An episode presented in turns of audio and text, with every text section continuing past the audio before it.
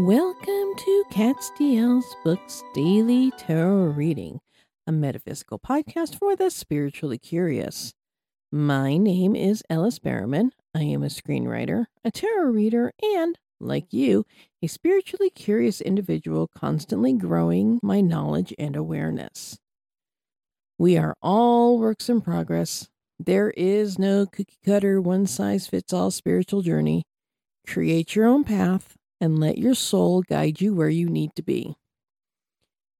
And for some reason, I thought today was Wednesday, but apparently it is Thursday. So today is Thursday, October 13th, 2022. Halloween is a mere 18 days away. The sun is still in Libra, and the waning moon is currently in Taurus, hurtling its way toward Gemini later today. Remember, the waxing moon is the time to take in, manifest, and inhale. The waning moon, which is what we are in, is a time to reflect, let go, and exhale. I'm finding my theme for this week in my own personal life is evolution. We are constantly evolving and growing into the life we are meant to live. Last night, I was in a meeting with fellow spiritual people and the topic of evolution came up, and not the biological evolution, but spiritual evolution. We shared our coming out of the broom closet stories and how we've evolved from the early stages of discovery to where we are today. But we also discussed labeling in the spiritual community, and some of us define ourselves as witches, some as Wiccan, and some, like myself, as pagan. One person of the group still considers themselves a Christian and attends church services. We are all on the spiritual path, learning, growing, shifting, and evolving. So, where are you on your journey? Do you define yourself as being a singular label? Or are you an all encompassing spiritual being?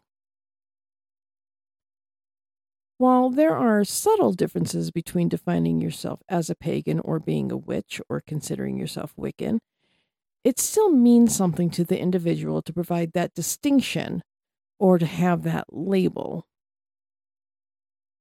I consider myself a pagan, which is a definite which the definition is a person holding religious beliefs other than those of the main world religions. I've cobbled together my own belief system over the course of my, well, okay, three decades as an adult, and it works for me.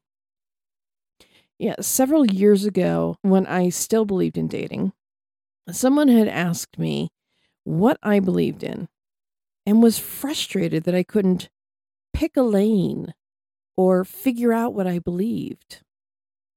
The discussion last night quickly turned into the what defines a witch. And I just looked up the definition of a witch in the dictionary.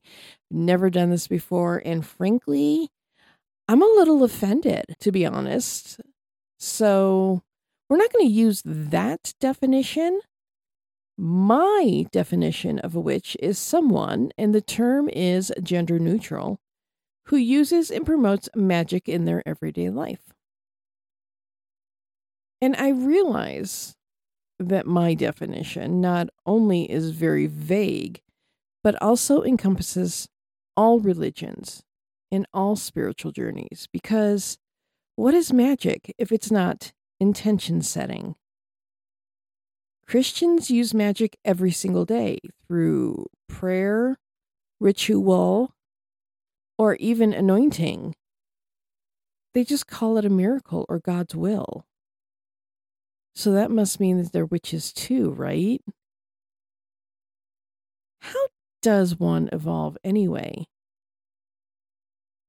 I would think that you evolve by learning. Learning promotes growth, growth promotes change. But some people are just too stuck in their ways to learn, grow, or evolve. And as I say at the top of this and every single one of my podcasts, there is no cookie cutter, one size fits all spiritual journey. No one should be told to pick a lane if it doesn't resonate with them. Do what's best for you in your life. All I ask is that you don't settle. Keep asking, keep learning, and keep evolving.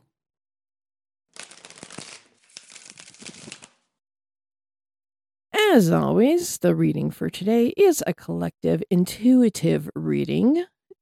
It won't be for everyone. Please take and use what resonates and leave what doesn't.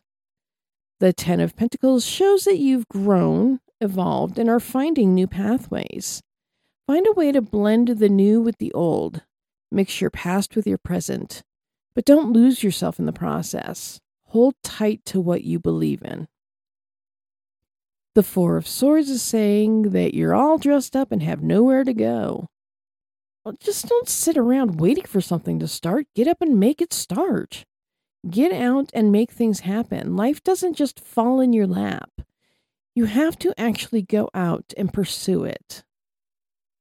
The King of Pentacles is a pragmatic, practical, solid person, and it's time to harness this energy. You've got ideas swirling, but you need to keep two feet firmly planted on the ground. Implement the ideas, but keep the business side of your brain focused on what needs to be done. The Four of Wands tells you that it isn't time to rest. It's time to work and plant the seeds of success now. Use the King of Pentacles energy to get things done. Of course, all work and no play is dull, so try to make your planting period a little lively to avoid burnout. The high priest encourages you to stay grounded, again with the grounding. Stay grounded in the fundamentals while you cobble together your ideals and values. A spiritual journey often begins with a question What is your question?